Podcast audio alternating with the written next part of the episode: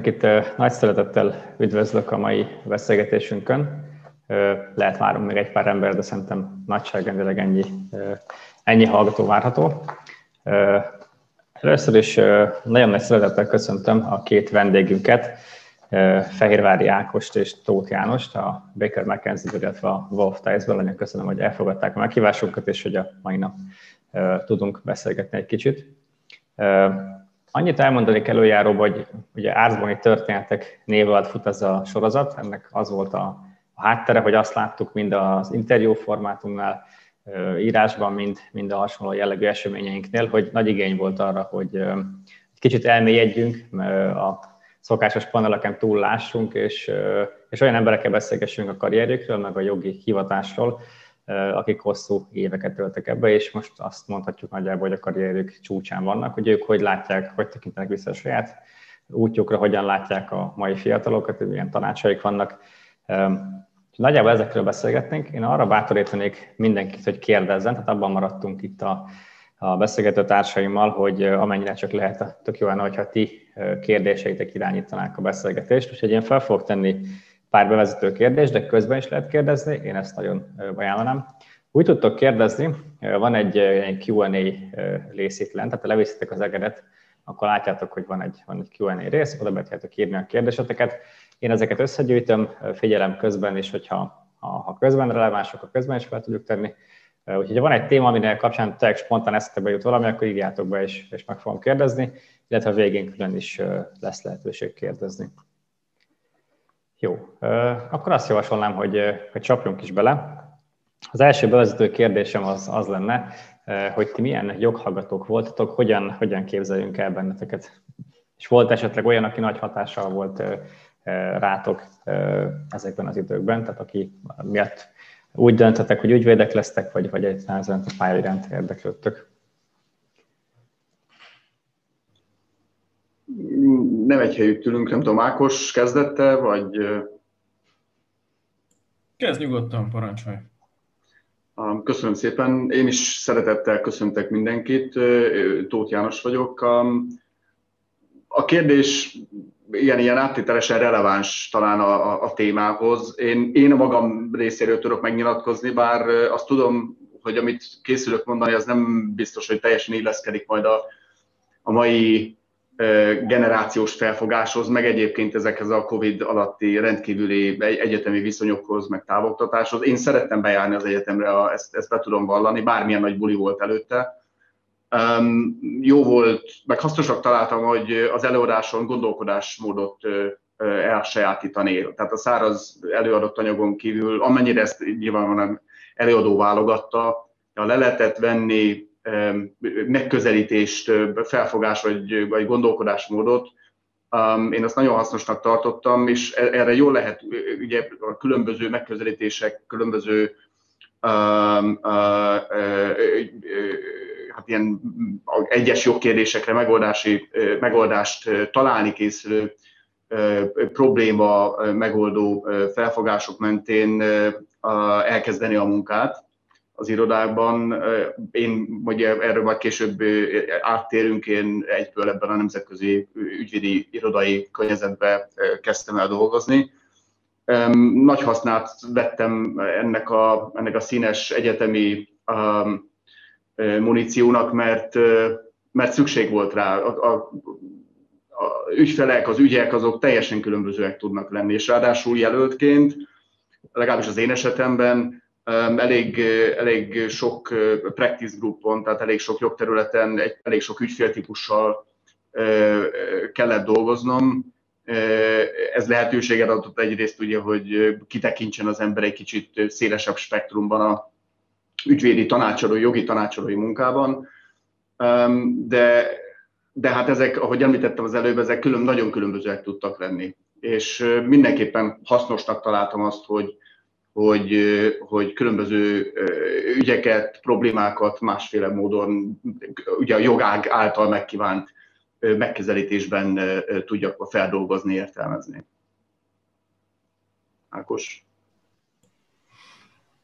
Részemről azt elárulhatom, hogy nem voltam egy kifejezetten tudatos vagy eminens diák.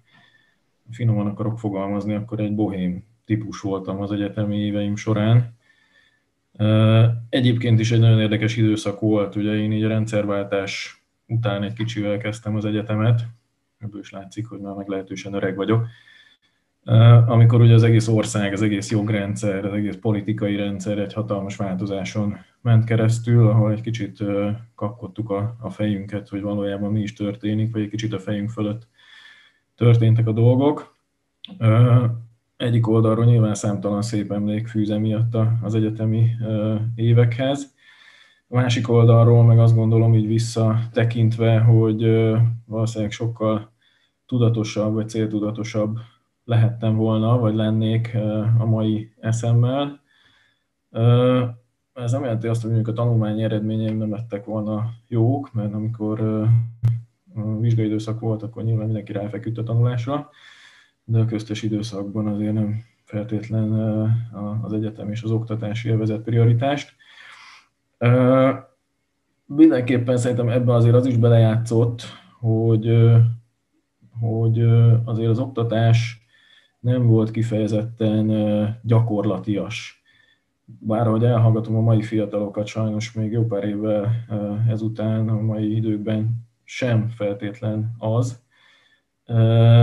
Úgyhogy igazándiból, aki nagy hatással volt rám, az pont emiatt volt rám nagy hatással, például egy polgári eljárás jogszeminárium vezetőm, aki tényleg azt mutatta be, hogy ez az egész ez hogy zajlik az életben, hogy zajlik a gyakorlatban, hogy kell viselkedni bizonyos helyzetekben, bíróság előtt, ügyfelekkel, stb.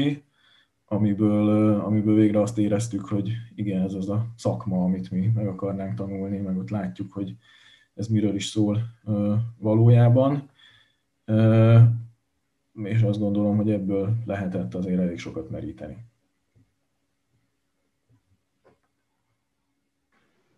Köszönöm szépen.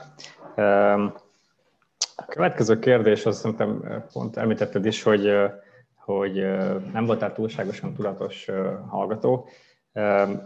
Így visszatekintve mi az, amit nem tudom, máshogy csinálnátok, és van esetleg olyan, amire azt mondjátok, hogy ez nagyon hasznos volt a későbbiek során? Most kezdem én esetleg. Hát én mindenképpen olyan szempontból tudatosabb lennék, hogy most azon túl, hogy nyilván az oktatásból is megpróbálnám kivenni azt, amit ebben, ebből ki lehet. Biztos, hogy visszamenve is, de azt hiszem, hogy ez a mai napig is igaz, és ezt látjuk a fiatal kollégák esetében is, akik jelentkeznek hozzánk. Biztos, hogy ráfeküdnék a, a nyelvtanulásra, szerintem a mai világban ez elengedhetetlen. Biztos, hogy megpróbálnék minél több gyakorlati tapasztalatot szerezni.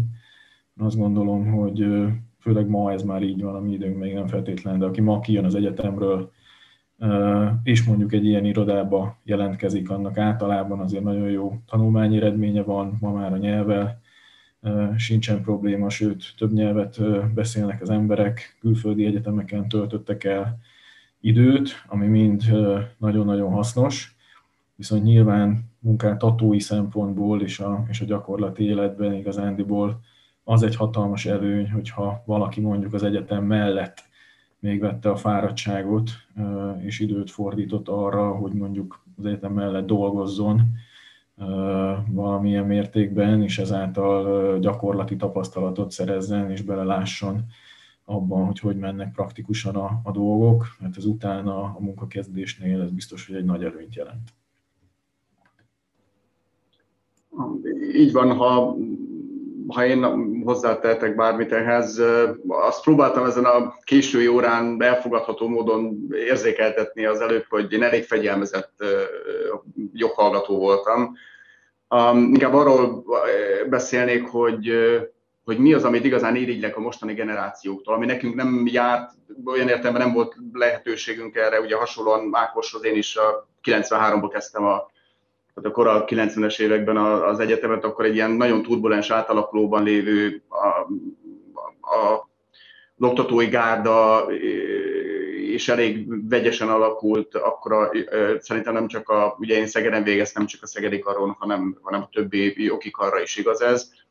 Tehát mi az, ami esetleg, ami, ami igazán most a, a mostani viszonyok között irigylésre méltó, ami rendelkezésére áll a joghallgatóknak, és ami tekintetében ugye én csak biztatni tudnék mindenkit, hogy használja ki. Ugye ez egyrészt ez az Erasmusos külföldi tanulmányútak, ott, ott, ottani tapasztalatszerzés, kapcsolatépítés, ez, ez mindenképpen um, nagyon um, hasznos, vagy ugye ha tetszik, akkor majdnem, hogy kötelezően egy, egy, egy elem a, a, a jelentkezők CV-jébe, tehát az nagyon, nagyon hogy mondjam, egy olyan dolog, ami, amit kár, hogy mondjam, halogatni, vagy, vagy arra tolni bárkinek is. És a másik, amit Ákos is említett, ez a, ez a Summer Training, vagy ilyen nyári gyakornoki program, ami már nem is csak nyári, és talán több is, mint, mint egyszerű gyakornoki lehetőség az irodai, nagyirodai, ügyvédi, ügyvédi irodai környezetben. Azt hiszem ezt minden,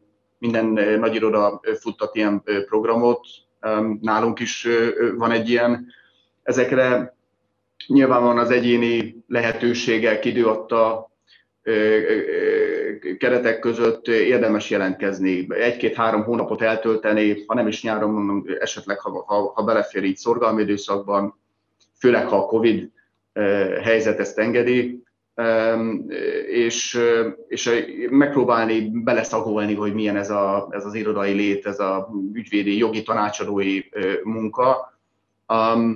Ez mindenképpen hasznos lesz mindannyiótoknak majd, amikor el kell dönteni diploma szerzés környékén röviddel előtte, hogy akkor, akkor mégis merre, merre tovább. Sőt, hát ugye ebbe a ugye később azt hiszem lesz is még erről szó, de ugye ebben a nagy irodai környezetben még ha, ha van kialakult um, specializációt, illetően bármilyen kialakult elképzelés, akkor ott egész konkrétan bele lehet kóstolni munkajogba, finanszírozási jogba, általában társasági jogba, egész széles területen.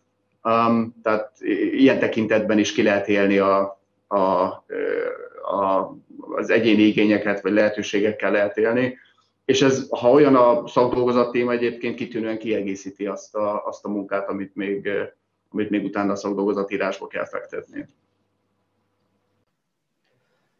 Köszönöm szépen. Közben meg is érkezett az első kérdésük, amit szerintem nagyrészt megválaszoltatok. Ugye így hangzik, hogy hogyan lehetne pótolni a gyakorlati oktatás hiányát, anélkül, hogy az ember gyakornoknak jelentkezne.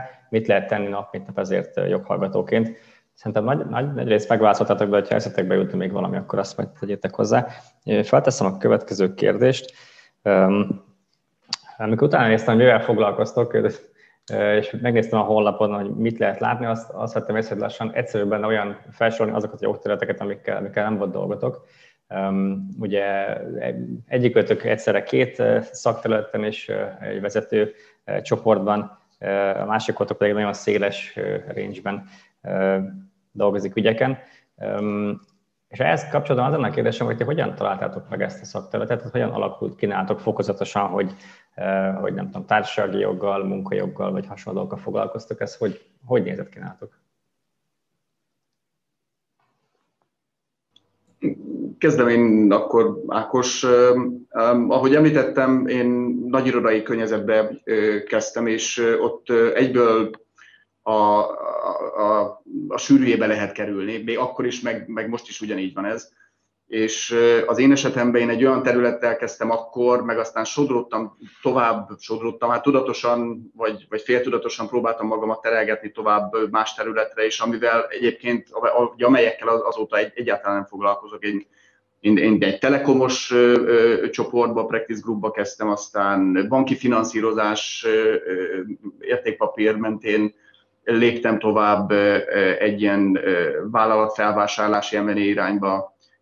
Ez még mindig mind, mind a, jelölt időszak alatt, majd ilyen projekt, projektfinanszírozásos ügyek jöttek, tehát elég széles spektrumot tudtam mozogni, ebben nagyon nagy szerencsém volt. Ugyanakkor abban az időszakban, ez már a, ugye a 90-es évek vége felé volt, még mindig voltak nagy ügyek, nagy privatizációs ügyek, volt igazi élet a, a tőkepiacokon, tehát ha valakinek volt kedve, akkor, akkor egész, egész mélyen el tudott merülni ezekben a, a nagy, és akkor, akkor is ugye a, a gazdasági sajtó címlapján szereplő nagy ügyekben. Um, aztán, aztán jött versenyjog, ezt az akkori irodám lehetőséget adott, hogy, hogy ezt egy brüsszeli stázsal, vagy egy ilyen hat hónapos brüsszeli irodai gyakorlattal egészítsem ki. Az is nagyon, hát nagyon tanulságos volt látni ezeket a léptékű antitrust ügyeket, amiket ugye egy, egy, egy brüsszeli iroda, irodai környezet kezel, vagy az a, az a csapat az a, olyan léptékű a, hát kapacitás, meg, meg majd a másik oldalról a befolyó ügyek száma okán is. Um, aztán, aztán ide visszakerveredve Budapestre ez a tranzakciós magántőke típusú ügyletek maradtak a, a fő csapásirány, de a lényeg a lényeg, hogy én a, a tapasztalat, vagy ugye a, a kérdés, hogy hogyan jutottam ide, vagy mi, mi ebből a tanulság esetleg a mostani fiataloknak, ha csak nincsen egy kialakult um, elképzelés, valami nagyon szeretett jogterület, amit már egyetem alatt szemináriumi munkával, TDK-val, szakdolgozattal ki tud teljesíteni a, a, a, a joghallgató akkor, és nincsen olyan nagyon konkrét elképzelés, mint ahogy nekem sem volt, ahogy gondolom ez, ez kiderül, akkor érdemes megpróbálni ebben a nagy, nagy irodai környezetben körbe nézni, és több practice groupba kipróbálni magatokat, Um, ez segíteni fog ugye ebben az első ügyvédé válásos, ügyvédjelölti, um, ügyvédiskolai, ha lehet így fogalmazni, um, uh, szakaszban, abban, hogy, hogy igazán megszeressetek egy-egy területet, vagy találj, találjátok magatoknak egy olyan, egy olyan részterületet, jogágat, vagy ügyfélkört, ugye sokszor nem is kéz a kézben jár, uh, ami, ami utána hát egy ilyen kiteljesedési vagy a, ugye a karrier szakmai elvárásokat megvalósítani fog tudni nektek segíteni. Az én esetemben egy kicsit a, a szerencsén is múlott. Ugye az volt az a világ, amikor, ahogy János is említette, hogy a nagy tranzakciós, privatizációs ügyek zajlottak, tehát nyilván az volt a fő csapásirány és egy kicsit mindenki csinált mindent, de úgy ezt mindenki érezte, hogy azért nem lehet mindennel foglalkozni, és nem érthet mindenki mindenhez, sőt, ezekben a nagyon speciális ágazatokban kell egy valamilyen kumulált tudás, úgyhogy akkor alakították ki, vagy alakítottuk ki a Békerben is az úgynevezett practice grupokat, tehát az egyes szakmai területeket, és akkor én az M&A csoportba kerültem, ahol ugye társasági ügyekkel, illetve ilyen vállalat felvásárlási ügyekkel foglalkoztunk, foglalkozunk, és hát tulajdonképpen azt ott együtt tanultuk és együtt alakítottuk ki. Aztán a munkajog az úgy rajtam ragadt az idők során, mert az valahogy kapcsolódott ehhez a corporate praxishoz, folyamatosan tanácsoltunk ügyfeleket mindennapos ügyekben, ahol előfordultak munkajogi ügyek, illetve a tranzakciókban is mindig van egy nagyon fontos munkajogi része általában a dolgoknak. De nyilván a mai fiataloknak, nektek ilyen szempontból sokkal jobb a helyzetetek. Egyrészt nyilván, mert ezek a területek már kialakultak, egy komoly tapasztalat van, nem csak az ilyen nagy irodákban, hanem már akár a kisebb irodákban is. Nyilván sokkal több információ elérhető, tehát akár aki hajlandó, az saját magát is tudja képezni. Számtalan jó nemzetközi, illetve magyar irodalom és egyéb segédanyag nyilván elérhető. Úgyhogy az egyetértek Jánossal, nyilván érdemes egy kicsit belekóstolni, ha lehet többféle területbe, és megnézni, hogy az valójában miről szól, és melyik passzol leginkább hozzátok sokféle szempontból. Illetve amit még kiemelnék, és az egy kicsit az előző kérdésekhez is kapcsolódik, hogy mit lehet nem másképp csinálni, vagy mi az, amivel mondjuk egy kicsit előnyt lehet szerezni másokhoz képest. Azt gondolom, hogy az egész jogászi szakma, és főleg ez a fajta ügyvédkedés, amit mi csinálunk, az abban az irányba megy. Itt már nem azon múlik, hogy ki a jó ügyvéd, hogy ki tudja jobban magát a jogot, meg ki tud szebb szerződést írni, mert egyrészt azért, akik ilyen világba kerülnek, azok valószínűleg egy bizonyos szintet mindenképpen hoznak, illetve nyilván azt, azt el lehet sajátítani akár még a munka során is, hanem, hanem igazándiból az múlik, hogy ki tudja jó kiszolgálni az ügyfeleket. De egy, ki az, aki üzletiesen tud gondolkodni, és az ügyfelek igényei szerint tud működni, és úgy tud tanácsot adni, hogy azt a nem jogász, üzleti, pénzügyi, számviteli egyéb emberek megértsék, és azt hasznosnak érezzék. És a másik nagyon fontos, hogy ugye egy olyan világot élünk, ahol nap mint nap nőnek ki új iparágak a földből, amit a jog az mindig egy kis fáziskéséssel próbál lekövetni. Tehát ha valaki ezekben az iparágakban beszélhetünk itt a farmáról, a fintekről, az IT-nak különböző szegmenseiről, amiről a mai világ az alapvetően szól, és ha valaki ennek a, a, a szakmai, műszaki, üzleti tartalmát érti, és mondjuk ebben el tud mélyedni, és ehhez uh, utána megszerzi a, a szükséges jogi tudást, akkor azt gondolom, hogy ez egy hatalmas versenyelő. Köszönöm szépen. Közben szerencsére egész sok kérdés érkezett, úgyhogy ezeket így csoportba összegyűjtve feltenném. Az első azt valamennyire talán egyszerű, meg egybe tartozik. Mennyire számít a diploma minősítése vezető nemzetközi ügyvédirodáknál, mondjuk nálatok? Mennyire fontos, hogy valaki gyakornokként végezze munkát, ha egy jelölti állásra jelentkezik? Nyilván általában, hogy mennyi ideig, meg hol, nem tudom, mit, mit néztek. Szerintem talán, talán kezdjük, kezdjük ezzel a kettővel. Köszönöm. Akkor kezdem talán én nálunk nincsen, és itt irodája válogatja, de ebben nincsen aranyszabály, meg nincsen jó út. Azt tudom mondani, hogy itt nálunk nincsen ilyen típusú szelekció, hogy valamilyen diploma átlag alatt nem, meg, meg, meg szükséges, hogy ott azon a területen, ahova jelentkezik esetleg a, a, az adott jelölt, ott, ott már legyen bármilyen előképzettsége, tapasztalata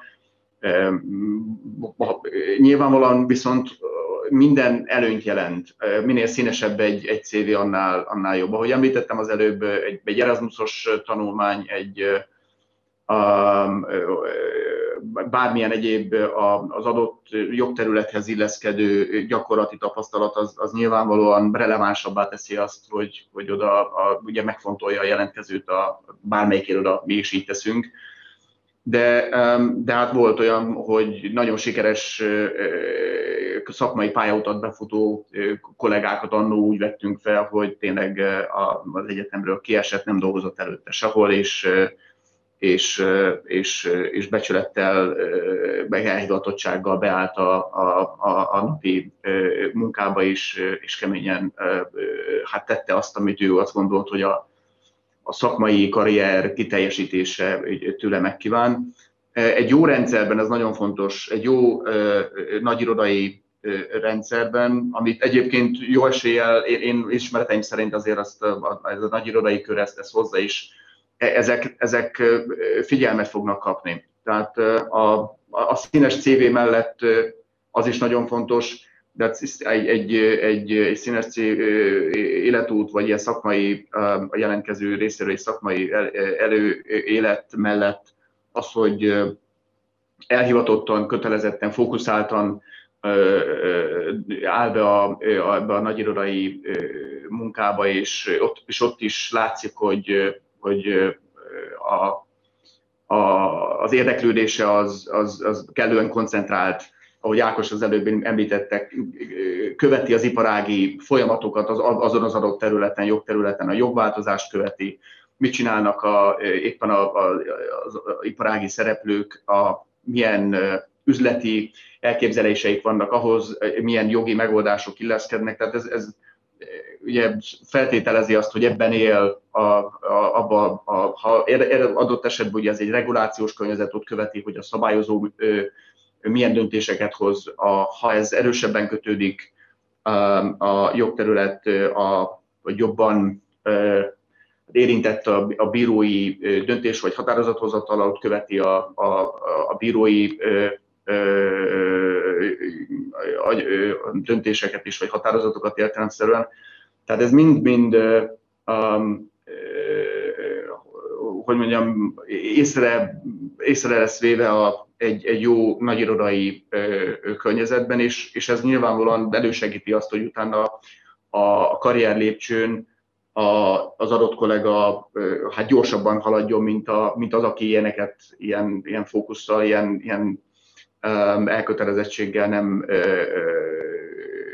végzi a munkáját.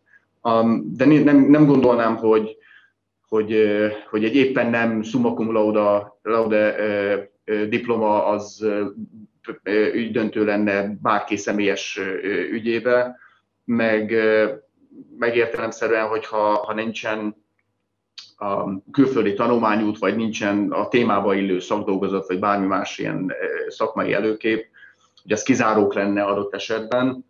Um, a, az, azt viszont érzékelni kell, hogy, hogy, hogy mi ezen az oldalon látjuk, hogy ma milyen számos lehetőség áll a, a jelöltek rendelkezésére.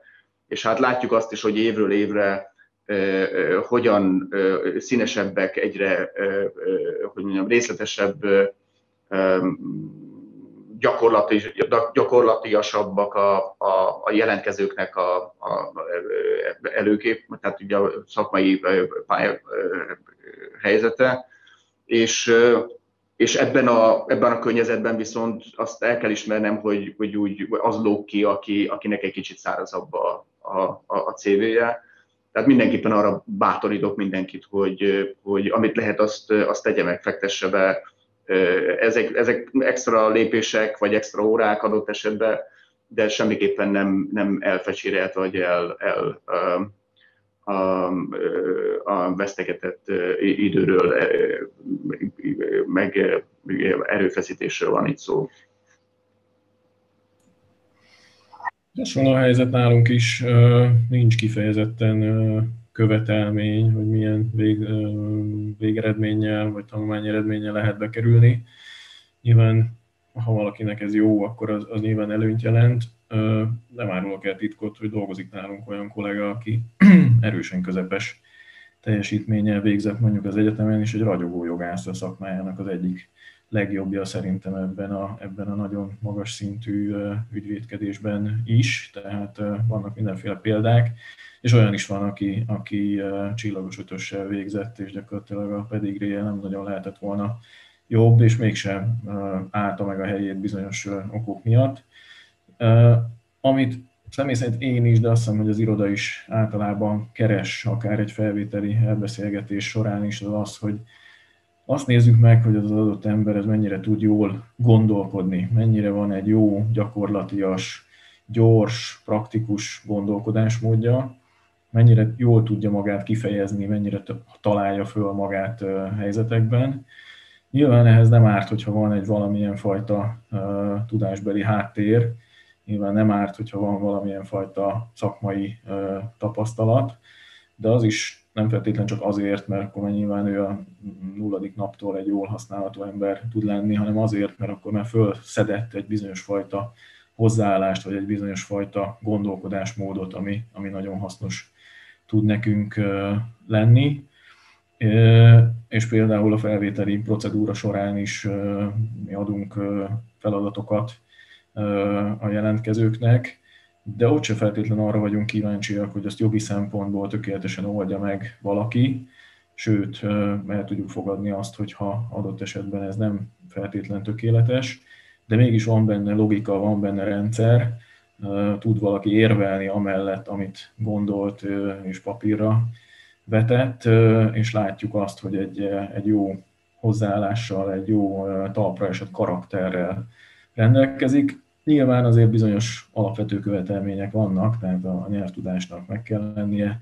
Nyilván jó, ha valaki például évfolyam dolgozat, szakdolgozat szintjén foglalkozott már bizonyos témákkal, amikben el akar utána majd mélyülni, vagy amilyen területen dolgozni akar, de ahogy János is mondta, ez nem feltétlenül alapvető követelmény.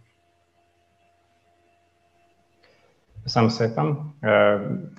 Következő pár kérdést, ami beérkezett, nagyjából úgy foglalnám össze, hogy, hogy az egyetem elvégzése utáni első pár év az, az minden szempontból kihívásokat jelent, gondolom a hallgatóink többsége is, és ebben az életszakadban van. Ez mind emberileg, mind szakmailag rengeteg döntést, kihívás, nehézséget jelent.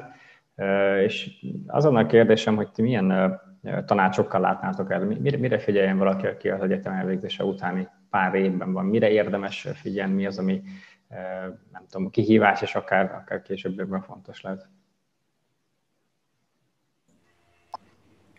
De nehéz és összetett kérdés, hogy mire kell vagy lehet figyelni. Nyilván az egyik oldalról az teljesen értem és teljesen természetes, hogy ez egy útkeresés, ahol mindenki ki akarja próbálni egyrészt magát, több területen, másrészt bele akar kóstolni több területbe, akár többféle munkahelyen akar személyes tapasztalatokat szerezni, és aztán majd abból valamilyen módon kikristályosodik egy idő után, hogy akkor mi az ő útja. Nyilvánvalóan a, a mi szempontunkból ez nem feltétlen előnyös, mert bár annak is van előnye, hogy valaki több helyen, több területen, többféle környezetben szerez tapasztalatokat, de nyilván ez azt is magával hozza, hogy nem feltétlen tudott kellő mértékben mondjuk elmélyedni bizonyos területeken vagy bizonyos dolgokon.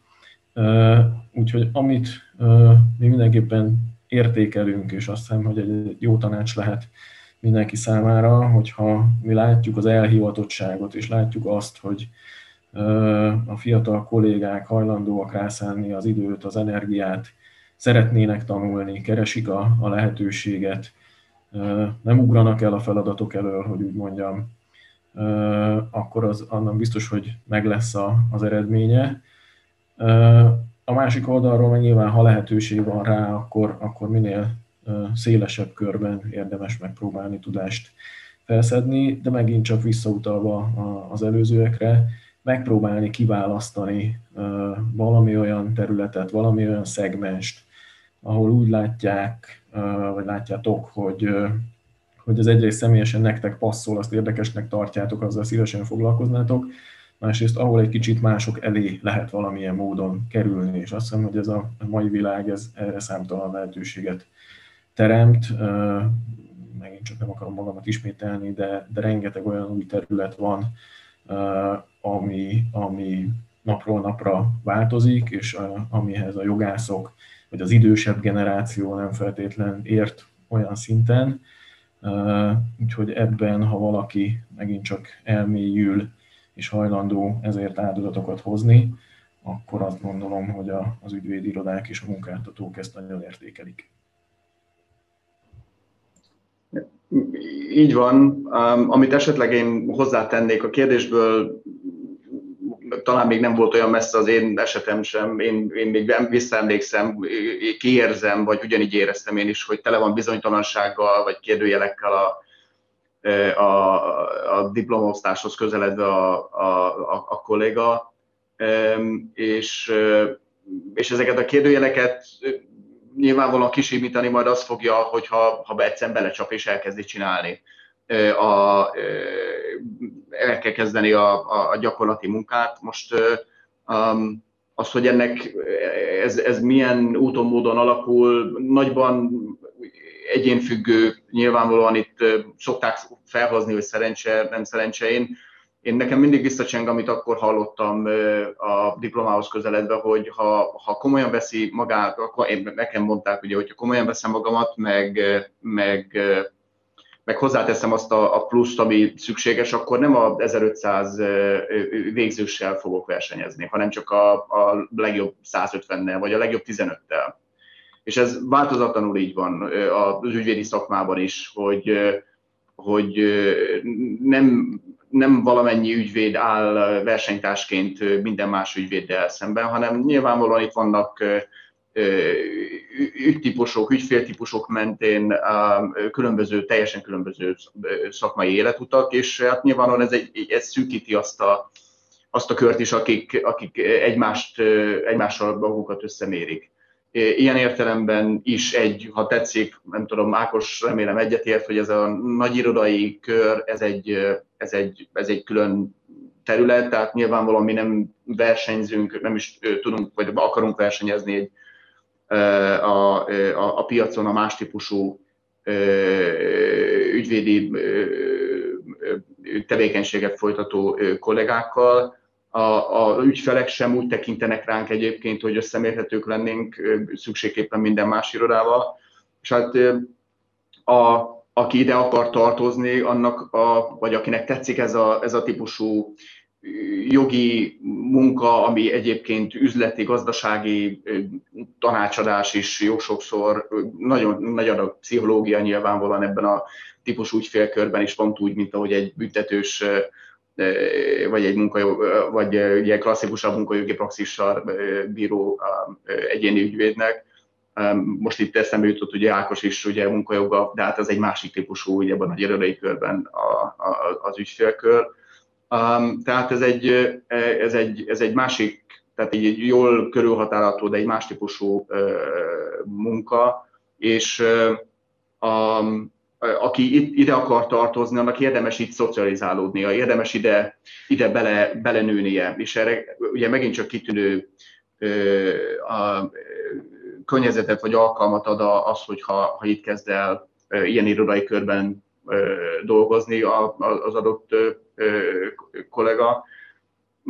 Már csak azért is, mert ebben a nagy irodai körben ezt, ezt aztán most megint mind a kettőnk nevében ki tudom jelenteni, ugye a, a jelöltség nem csak abból áll, hogy, hogy dolgozik a, az ember, hanem itt belső szakmai továbbképzések vannak, hálózati szakmai továbbképzések vannak, jogi és nem jogi skillek, tehát képességek tekintetében nagyon tudatos fejlesztése, terelgetése folyik a, a fiatal jelölt kollégáknak, és ez nem áll meg egyébként a szakvizsga környékén, hanem azt követően is folyik.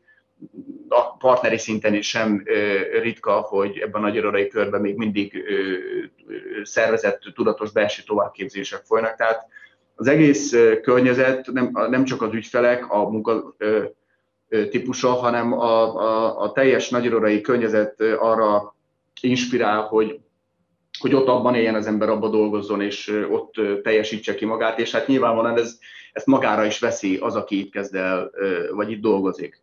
Um, ebben, ebben nyilvánvalóan segítés, itt visszakavarodok megint, amit már uh, említettünk mind a ketten, azt hiszem, hogy uh, ez a gyakornoki program, diplomaszerzés előtt esetleg belekóstolni, hogy milyen ez, ez, ez ebben segít, hogy tetszik-e, nem tetszik.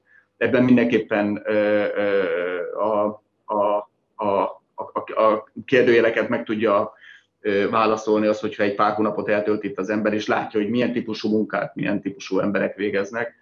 Um, és utána sokkal tudatosabban tud döntést hozni, hogy akkor ebben a nagy irodai körbe elindul-e, és, és akkor itt akar-e hát ahogy mondtam, szocializálódni, vagy ügyvéddé válni a, a kollega, vagy sem.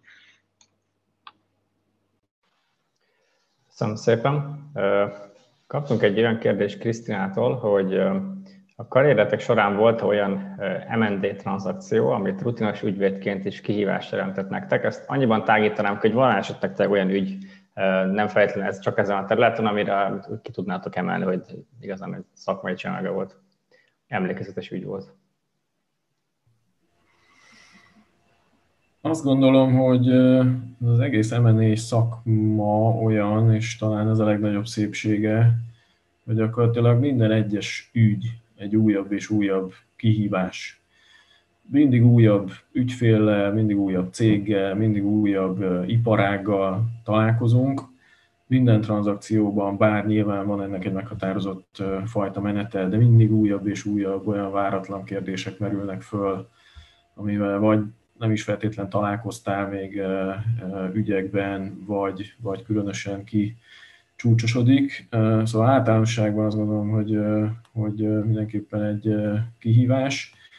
A másik dolog, hogy nyilván részt vettünk hatalmas ügyekben, és János is mondta a gazdasági sajtó címlapjáról visszaköszönő ügyekben, ami nyilván egy nagyon stimuláló dolog, és akkor itt saját magam szempontjából említhetném, nem tudom, a, az MVM által az egész Magyarországi gázüzletágnak a megvásárlását az EON-tól, de egy bank csoport felvásárlását Oroszországban az OTP által, és a többi, stb., ami nyilván valahol így a, a szakma csúcsa, de amit én kifejezetten élvezek, és szintén nap mint nap új kihívást jelent, hogy van egy bizonyos ügytípus, ahol nem feltétlen kifejezetten ilyen nagy és szakmai befektetők vagy eladók állnak szemben, hanem adott esetben olyan felek, akik például mondjuk egy magánszemély fölépített egy cégcsoportot, amit aztán utána ugye, élete legnagyobb eseményeként értékesít, ahol nagyon speciális kérdések jöhetnek elő már eleve a szituációból adódóan, nyilván egészen más osztályba vagy, vagy fajsúlyba tartozó szereplők állnak egymásra szemben. Másrészt van egy nagyon emberi oldala ennek az egésznek, meg nyilván ez egy élet munkája adott esetben, és tényleg ennek a, a kiteljesedése. Tehát például az ilyen ügyekben való részvétel, ami adott esetben lehet nagyságrendileg is akkora, mint egy, egy valami nagy tranzakció, de összetettségében vagy a felvetődő problémák tekintetében hasonlóan bonyolult, vagy sokszor még akár bonyolultabb is lehet, mint egy, mint egy nagyobb ügy. Mindezek a specialitások mellett szerintem ezek rettentően jó ügyek, tehát ezeknek a, az elegye nyilván a, a legeslegnagyobb cégekkel dolgozni, a legeslegnagyobb tranzakciókban részt venni, de belelátni ebbe az igazi életszagú világba, és húsvér emberekkel és, és emberi érzelmekkel találkozni, szerintem ez is egy fantasztikus dolog. Így van, amit esetleg én hozzátennék még, hogy ez nem, Ákos is utalt erre, ez nem, nem egy nagy ügy, és egy, ami az életemet azóta is meghatározza szakmailag, és még visszaemlékszek rá, mert folyamatosan ilyenek vannak, de ez leginkább azért van, mert Ákos is ugye említette, minden ügynek megvan a saját speciális, a, a írott jog akár, alapján akár nem is egyértelműen kezelhető ága. Um, tehát minden ügyletnek, um, ügyletnek megvan a maga, ha tetszik, szépsége is ilyen értelemben, ami miatt kihívást jelent vagy hogyha mi nem érezzük úgy, hogy az, az lenne, akkor azok a kollégák, akik rajta dolgoznak, az ő személyreáltásukon, és ők a, a, az adott területen be vannak vonva teljesen direkten, aktívan ugye a munkába, akkor ők érzik azt, hogy ez, hogy ez egy nagyon érdekes, és, és azzal még nem foglalkoztak. Tehát ezek a léptékügyek, amikkel mi szoktunk, ugye ebbe az irodai körbe foglalkozunk, azok ilyen tekintetben is mindenkit ki szolgálnak és kielégítenek a, a maga szempontjából. Nem beszélve arról, hogy, hogy egy folyamatos kihívás, vagy folyamatos fejlődést igényel a, a mi szakmánk is, mint egyébként majdnem minden másik. Tehát nálunk is látjátok, milyen turbulens a, a, a, a jog változása, nem csak az írott jog, hanem itt akkor a joggyakorlat is folyamatosan kell, hogy alakuljon hozzá. Um, nem beszélve megint arról, hogy a, nem immunins a magyar gyakorlat, a mi nagyirodai tranzakciós gyakorlatunk sem a, külföldi behatásoktól. Tehát, hogy állandó változó a, transatlanti vagy csak nyugat-európai gyakorlat az is folyamatosan, mi látjuk, hogy egy-két év és ide a régióba tökéletesen beszűrődik ezeket is folyamatosan követni, hozzáfejleszteni, hozzá ezeket hozzáidomítani a, a helyi jogi környezethez, az a helyi joggyakorlathoz, úgy, hogy az adott esetben egy vita kapcsán a, a bíró előtt is fenntartható, vagy sikerrel megvédhető legyen. Ezek, ezek, ezek folyamatos kihívás, folyamatos izgalmat jelentenek szakmai értelemben, és, és, és kitűnő lehetőséget arra, hogy az ember megmutassa, hogy, hogy, hogy érti a, a, a munkáját, nem csak a, ahogy említettem már többször, nem csak a, a száraz jogi szempontból, hanem az, hanem az amennyiben szükséges, akkor az hogyan illeszthető hozzá, és ez egyébként mind, mindig szükséges, hogyan illeszthető hozzá az ügyfél üzleti várakozásához, és az, és az akkor hogyan, hogyan kell, hogy még tovább tonizálásra kerüljön a, a, a, a, az egyéni személyes szempontok mentén, mert ugye ettől sem mentesek, vagy immunisak ezek az ügyek, tehát egy nagy adag, azt hiszem ezt is említettem már, egy nagy adag pszichológiai mihez, gyakorlatot is magára vesz az ember a, a hosszú évtizedek során. Tehát ez, ez mind, mind nagyon komplexen van jelen a, a szakmai munkánkban, és, és folyamatosan, a, a, hát hogy mondjam, izgalomban tart bennünket. Az, az fontos, hogy hogy, hogy ezt így teljes komplexitásába érezze, vagy, vagy érzékelje a, a, a kollega már a legelejétől. És itt megint utalok arra, hogy ez a nagy irodai környezet ez erre alkalmas. A tréningek, meg, meg általában itt a, a, az itteni típusú szakmai munka, vagy a szakmaiság itteni felfogása miatt és ezt, és ezt így az elejétől kezdve tudja magára venni a, a, az ilyen környezetben dolgozó jelölt kolléga. Köszönöm szépen. Megint érkezett sok kérdés, ezeket úgy gyűjtenem csoportban. Valaki azt kérdezi, hogy a managing partnerség az az ügyvédi munkának a csúcsa, és hogy ti hogy álltok ehhez, mit gondoltok erről? Ehhez hasonló kérdés, hogy eh, hogyan tartottátok meg a lelkesedést a pályátok során, hogyha volt eh, szakmai kudarc, akkor ezzel hogyan birkóztatok meg? Eh, mikor alakult ki célként előttetek, hogy, hogy partnerek szeretnétek lenni, vagy azok is lehettek? És így bevezetésként talán azt, azt javasolnám, hogy hogy nagyon röviden vázoljátok fel, hogy hogy néz ki egy ügyvédi belül a hierarchia, hogy így akár személyes példátokon keresztül, hogy mi, miben változott meg, amikor egy-egyel más pozícióba kerültetek, és, és ma partnerként milyen felelősséggel jár ez, és milyen, milyen kihívások, vagy milyen plusz dolgok állnak ezzel. Ákos? Jó, hát csak röviden reflektálva arra, hogy a managing partnerség, azt gondolom, hogy az szakmailag nem a a csúcs. És akkor ez kicsit átvezet a, az irodáknak a felépítéséhez is. Tehát ezt, ha, ha ilyen céges világra akarnám lefordítani, akkor talán úgy tudnám megfogalmazni, hogy mondjuk a managing partner az a vezérigazgató. Tehát aki az egész cég működéséért, működtetéséért felel, nyilván beleértve a szakmai vonalat is, de beleértve a cég egyéb működését. Azért ezt ne felejtsük el, hogy ezek az irodák azért tudom én, 30-40-50 jogásszal működnek, plusz egy jó pár segítő kollégával, tehát a Békerben is 70 ember dolgozik körülbelül, tehát azért ez egy tisztes közép vállalkozás szint, aminek a, a szakmai munka irányításán túl nyilván a, a pénzügy, a marketing, a HR, az egyéb területek, ezek mind a, a managing partnerhez tartoznak, úgyhogy azt gondolom, hogy a managing partner ilyen szempontból kevesebb időt is tud fordítani adott esetben a szakmai munkára.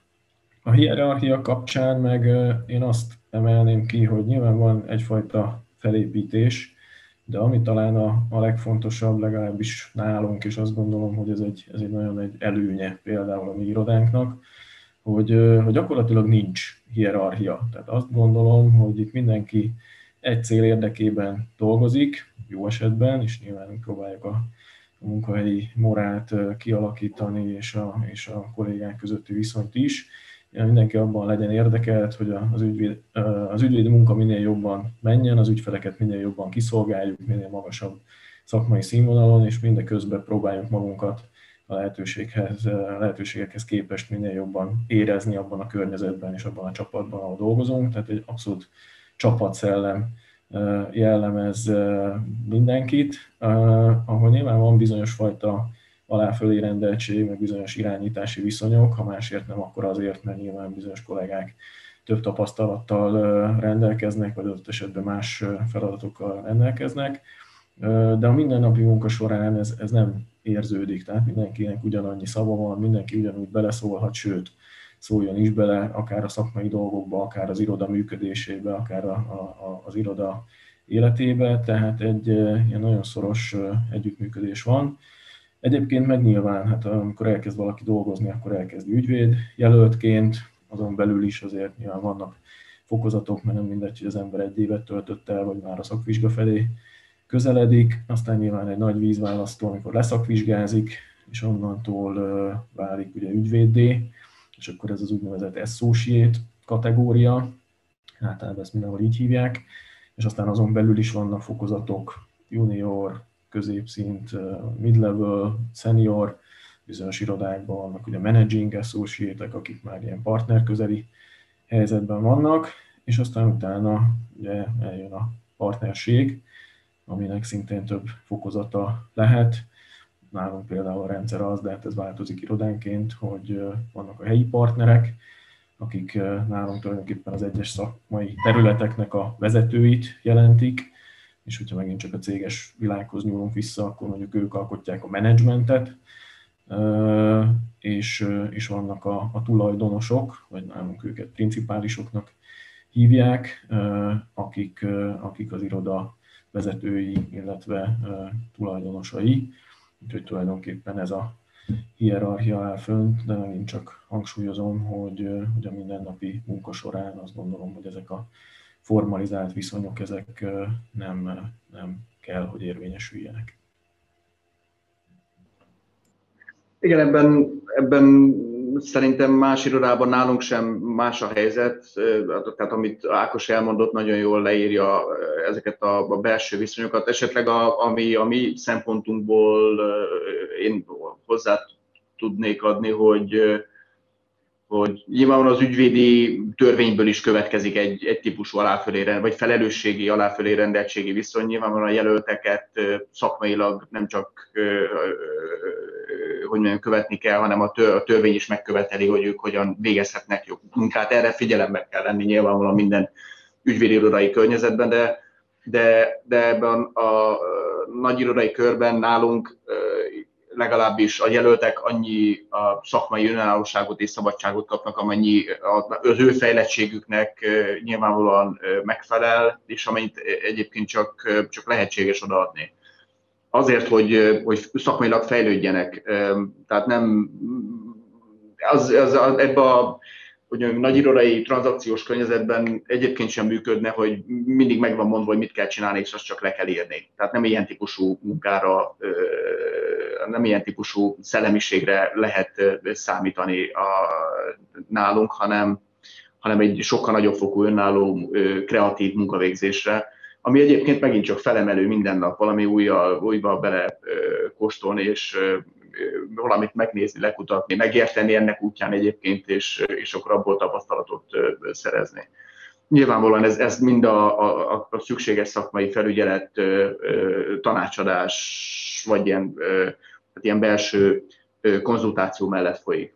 A, a, nálunk ugye a a partnereken túl van egy ilyen senior jogászi réteg, akiknek mi felállítottunk egy ilyen senior konzultatív board, egy ilyen egyeztető fórumot, tehát egy, egy sokkal szélesebb, a partnereken kívül egy sokkal szélesebb körben formálisan is be vannak vonva a, a senior kollégák a, a, az iroda bizonyos ügyeibe, dolgaiba, azért, hogy érezzék egyrészt a, a döntéshozatal felelősségét, folyamatát is meg tudják tapasztalni, meg hát nyilvánvalóan hozzáadják azt, amit ők tudnak, gondolnak, ami nagyon értékes minden esetben, ezt el tudom mondani. Éppen ma délután volt egy ilyen senior board meeting nálunk a, a, az irodába, és és hát ezt időször, időről időre előre rögzített programban ö, ö, folytatjuk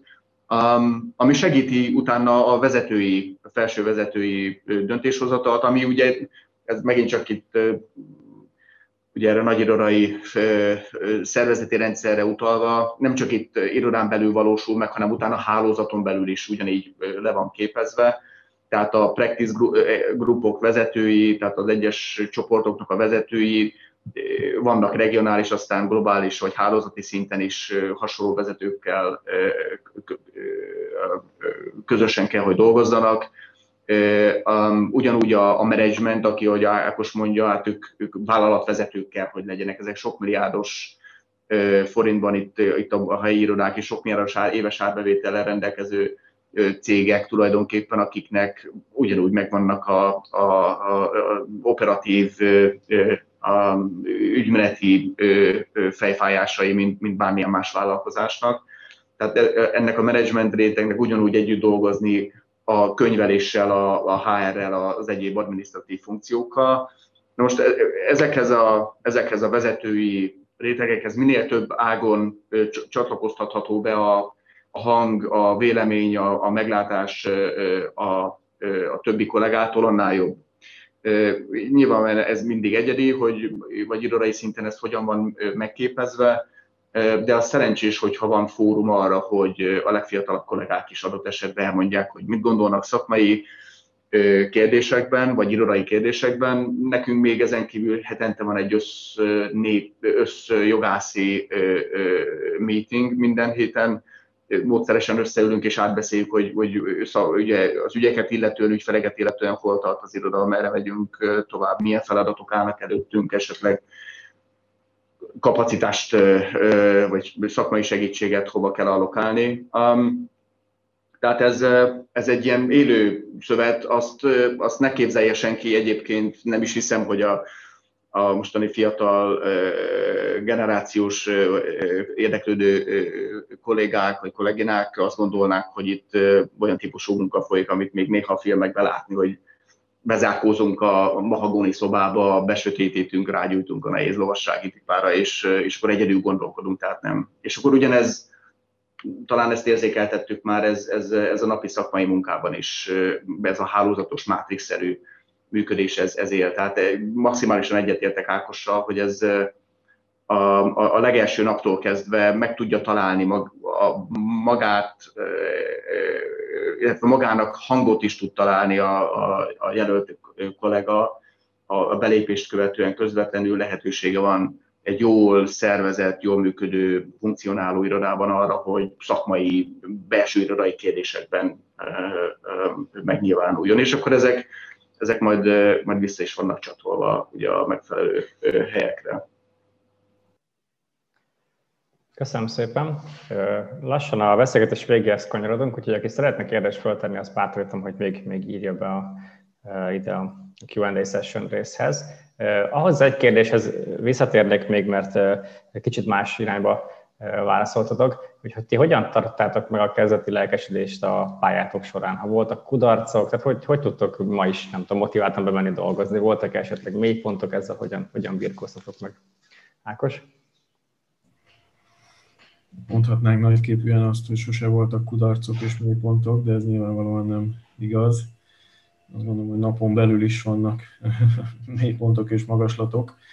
Ennek a szakmának az egyik nehézsége, bár emellett a szépsége is, hogy rengeteg ügyel, rengeteg ügyféllel vagyunk kapcsolatban napi szinten, ahol eléggé fluktuálnak a, a dolgok, hogy úgy mondjam. Én azt gondolom, hogy az segít minden ilyen helyzetben, hogy, hogy a home office varázsa, a kisfiam is bejött a képbe, hogy ezek az ügyvédi irodák, ezek azt gondolom, hogy nagyon gondoskodó és törődő munkahelyek.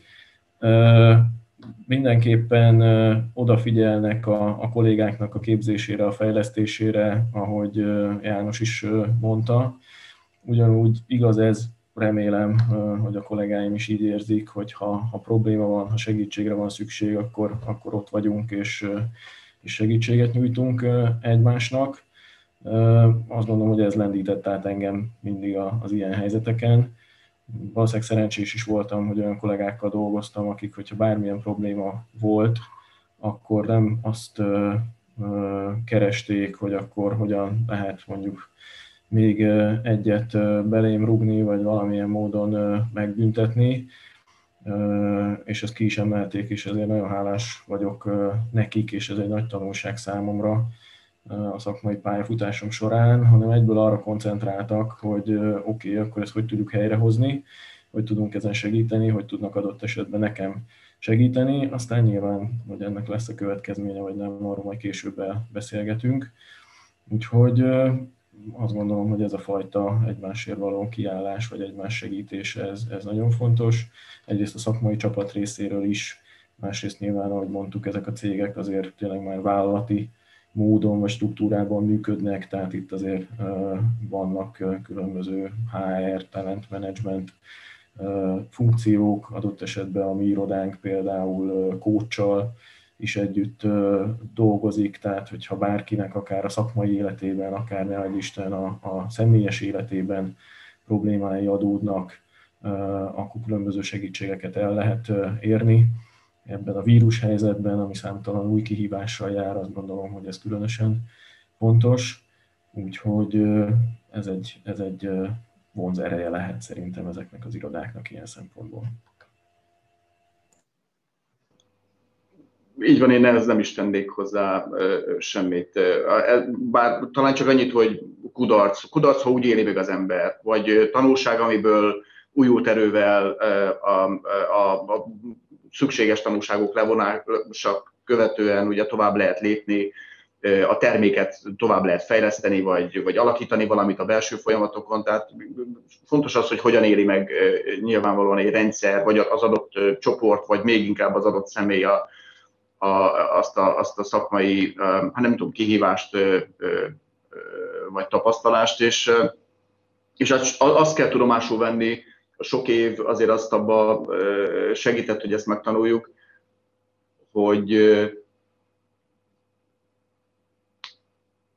működünk még, vagy... Igen, szerintem én... Valóban, elsötétült elnézést. Tehát még abban, abban segített a, a, a sok év, hogy, hogy azt ö, megtanuljuk, hogy, hogy mindig, mindig van előre, és ugye egymásra, az irodai környezetre, a szakmaiságra mindig lehet számítani. Tehát ez, ez nagyon fontos, hogy, hogy Ákos is utalt rá, hogy ezekben ezekre alapozva, ha valaki ilyennel szembesül esetleg karrierje során, ezekre a belső támogató funkciókra, a kollégákra alapozva tekintsen előre, kellő időbe belül, ugye a szervezeten belül eszkalálja is a problémát, mert minél hamarabban nyilván van ez betéve a beszélgetésben, annál könnyebb is kezelni, de, de ez, ez, ez mindig, hogy mondjam, kellő figyelmet fogja a, a, a vonzani a, a rendszeren belül.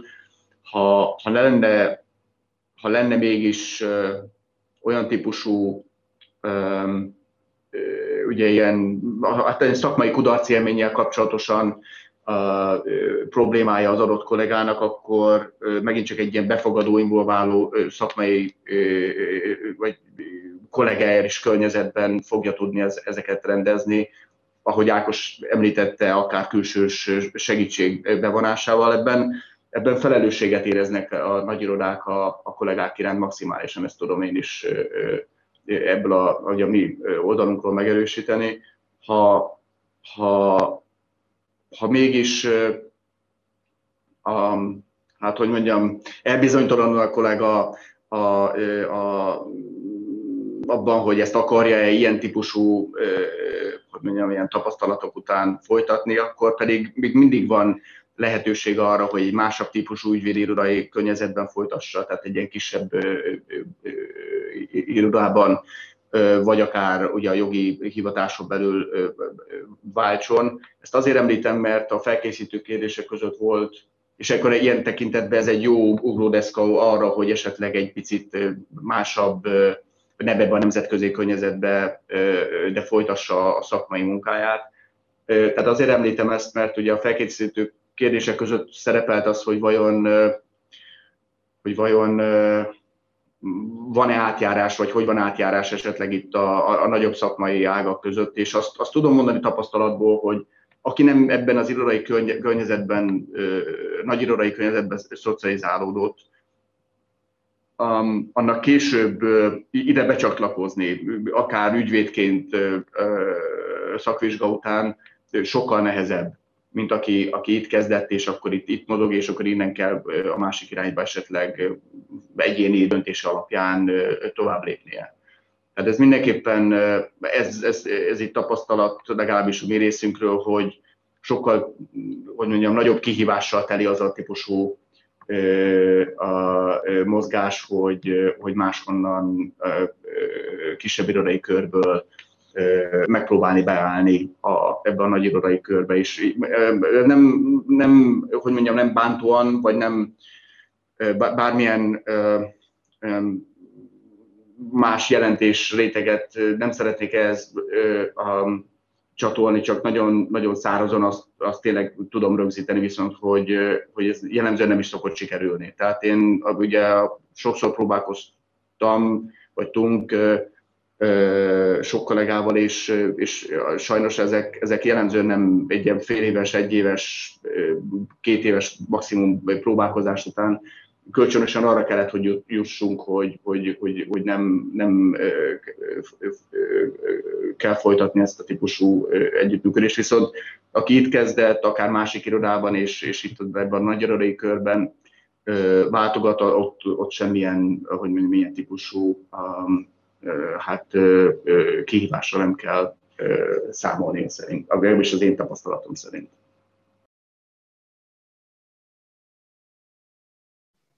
Köszönöm szépen. Nem akarnánk visszajönni az időtökkel, viszont érkezett még pár kérdés. Ha nem vagytok, azt javasolnám, hogy, hogy ilyen rövid, rövid válaszokkal mindegyik külön kérdés megérne egy, egy misét, de egy nagyon röviden tudtok erre valamit mondani. A járványhelyzetre való tekintettel mennyire alakultak át a dolgok nálatok? Hogy, hogy dolgoznak a, a, a gyakornok és a jelöltök? Hát mi most abszolút home office-ban dolgozunk azzal, hogy nyilván, ha szükség úgy hozza meetingekre, vagy a munkavégzés szükségesé teszi, akkor, akkor bemegyünk az irodába, de alapvetően otthonról intézzük. Azt gondolom, hogy ez, ez nagyon jól működik, gyakorlatilag minden elérhető online, ugyanúgy, mint hogyha valaki az irodában működne a megbeszélések, akár irodán belüli, akár az ügyfelekkel történő megbeszélések abszolút áthelyeződtek a, az online platformokra. Annyiban azért nem újdonság ez a helyzet, hogy szerintem a járvány előtt is eléggé flexibilisek voltunk ebből a szempontból, és ezek a lehetőségek megvoltak. Nyilván nem feltétlen ilyen állandó jelleggel, hanem inkább eseti jelleggel de nyilván a mai világ ezt már egyébként is szükségesé teszi, és a fiatal generációknak ez egy fontos tényező, úgyhogy igyekeztünk eddig is erre odafigyelni. Most jelen pillanatban pedig abszolút így végezzük a munkánkat.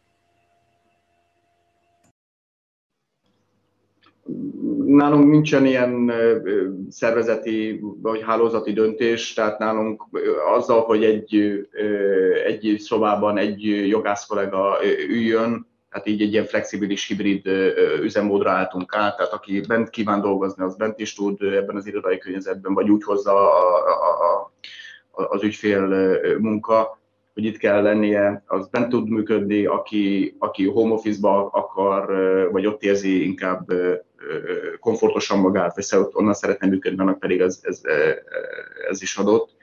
Um, ahogy Ákoséknál is gondolom, tehát ezt a, az ilyen típusú nagyirodai környezet maximálisan hardverrel, szoftverrel, mindennel felszerelve támogatja, tehát ilyen típusú um, fennakadások nem voltak, nem is lehetnek a, a, a napi munkában. És hát nem is, amit Ákos említett, hogy ezek a személyes meetingek átterelődtek az online térbe, ezen kívül egyébként nagy változás nincsen, tranzakciók folynak tovább, ügyek vannak, sőt, még most itt a, a pandémia fel is borzolta a, a tranzakciós állóvizet egy kicsikét, és, és tehát kitűnő ügyekkel, ugyanúgy kitűnő ügyfeleknek dolgozunk.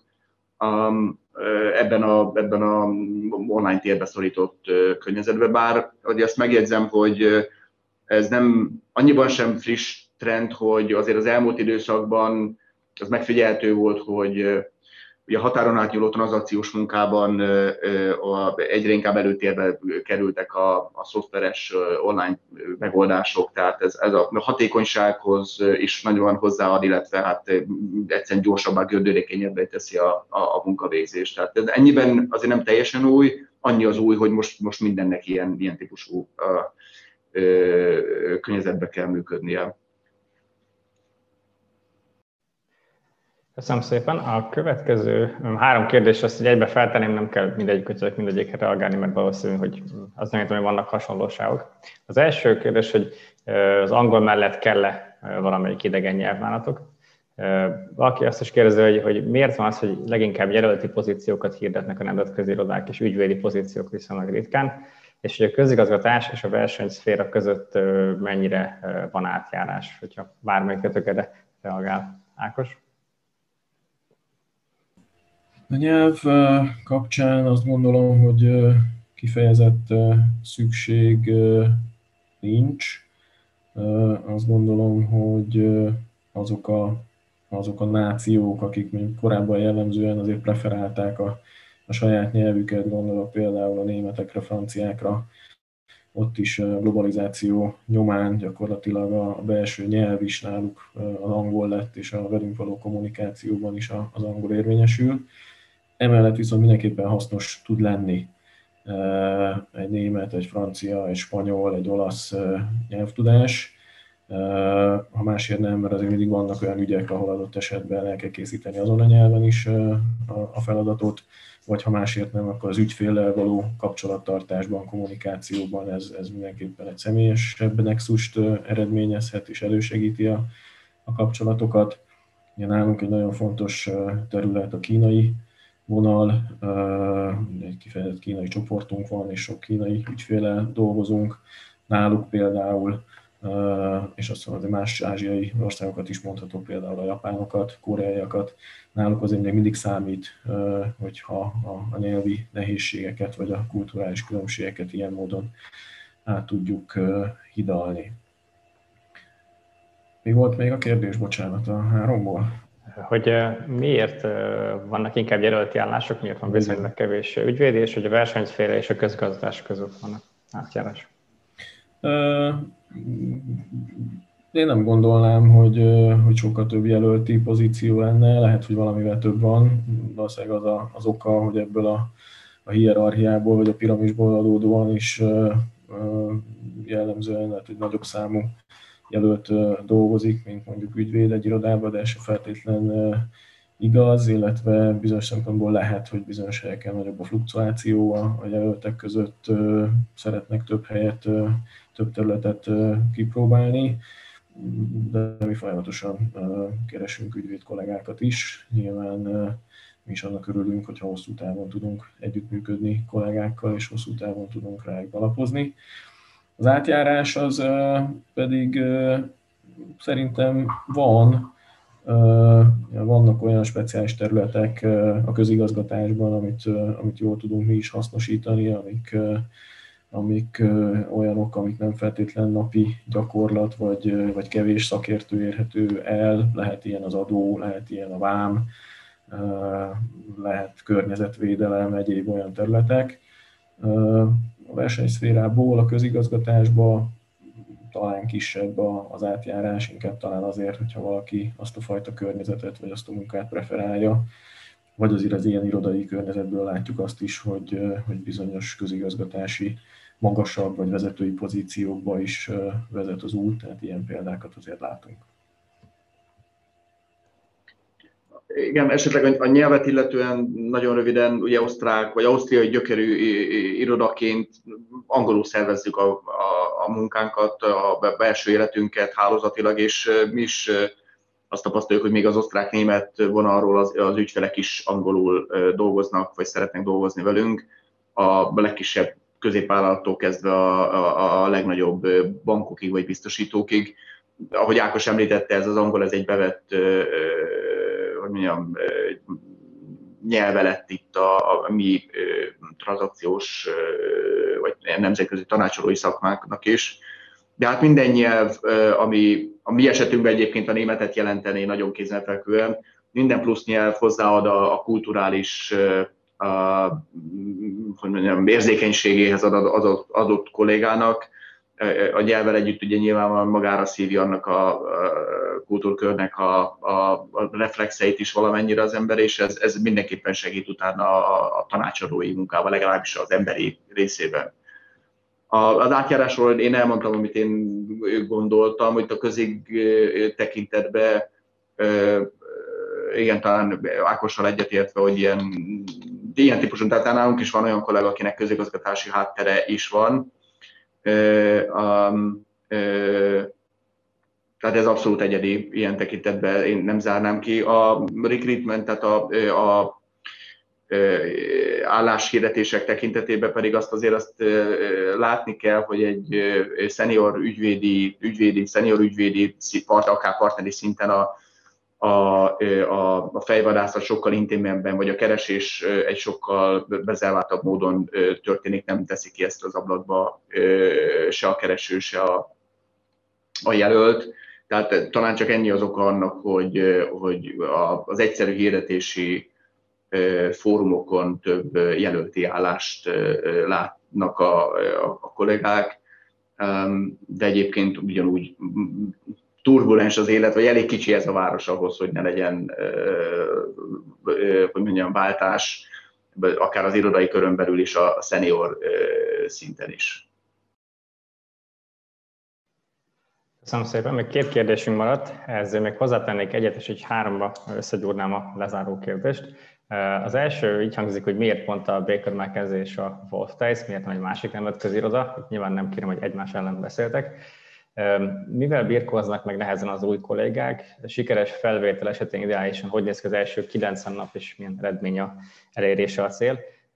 És én azt tenném azzal, hogy úgy kötném át ezt, ezt a két témát, hogy hogy látjátok a hát hogy így mondja, a mai fiatalokat, és, és milyen, milyen tanácsotok lenne így, így lezárásként, akár a saját konkrét irodátok kapcsán, akár általánosságban.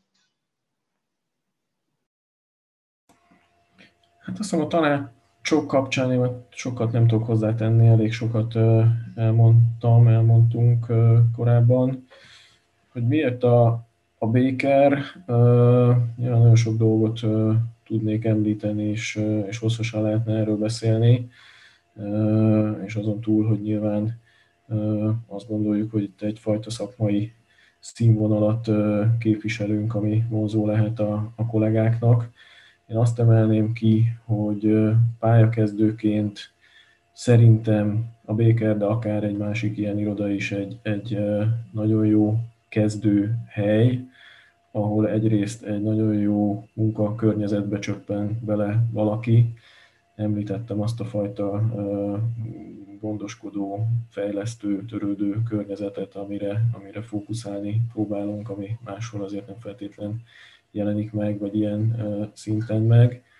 Nyilván előny azért a, a bérezés is, azt gondolom, hogy itt egy, egy jó fizetési színvonallal tudnak kezdeni a, a kollégák, és ahogy János is említette, a lehetőséget minél szélesebb körben próbáljuk megadni a kollégák számára, és, és megpróbálni megadni nekik azt a lehetőséget, hogy minél többet fejlődjenek azokon a területeken, amik nekünk hasznosak, és amik, amik nekik is hasznos.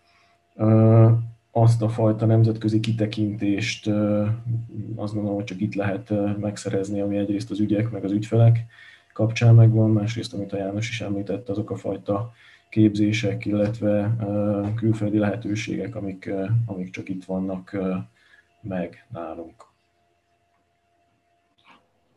Igen, itt a utolsó kérdés kapcsán én, én arra biztatném, biztatnék minden kedves kollégát, hogy, hogy adja be a, a, a jelentkezését, és a nálunk az interjú első fele az azzal telik, hogy, hogy nagyon részletesen picselünk, hogy miért is jó a, a, a Wolf testnél dolgozni, tehát ott egy ilyen nagyon aktív kérdezfelelekbe, akár hogyha erre van, van igény, de ezt itt alaposan át szoktuk beszélni, bemutatjuk magunkat. Egyébként nagyban azon vonalak mentén, amiket itt is most a, az elmúlt bő egy óra alatt átbeszéltünk.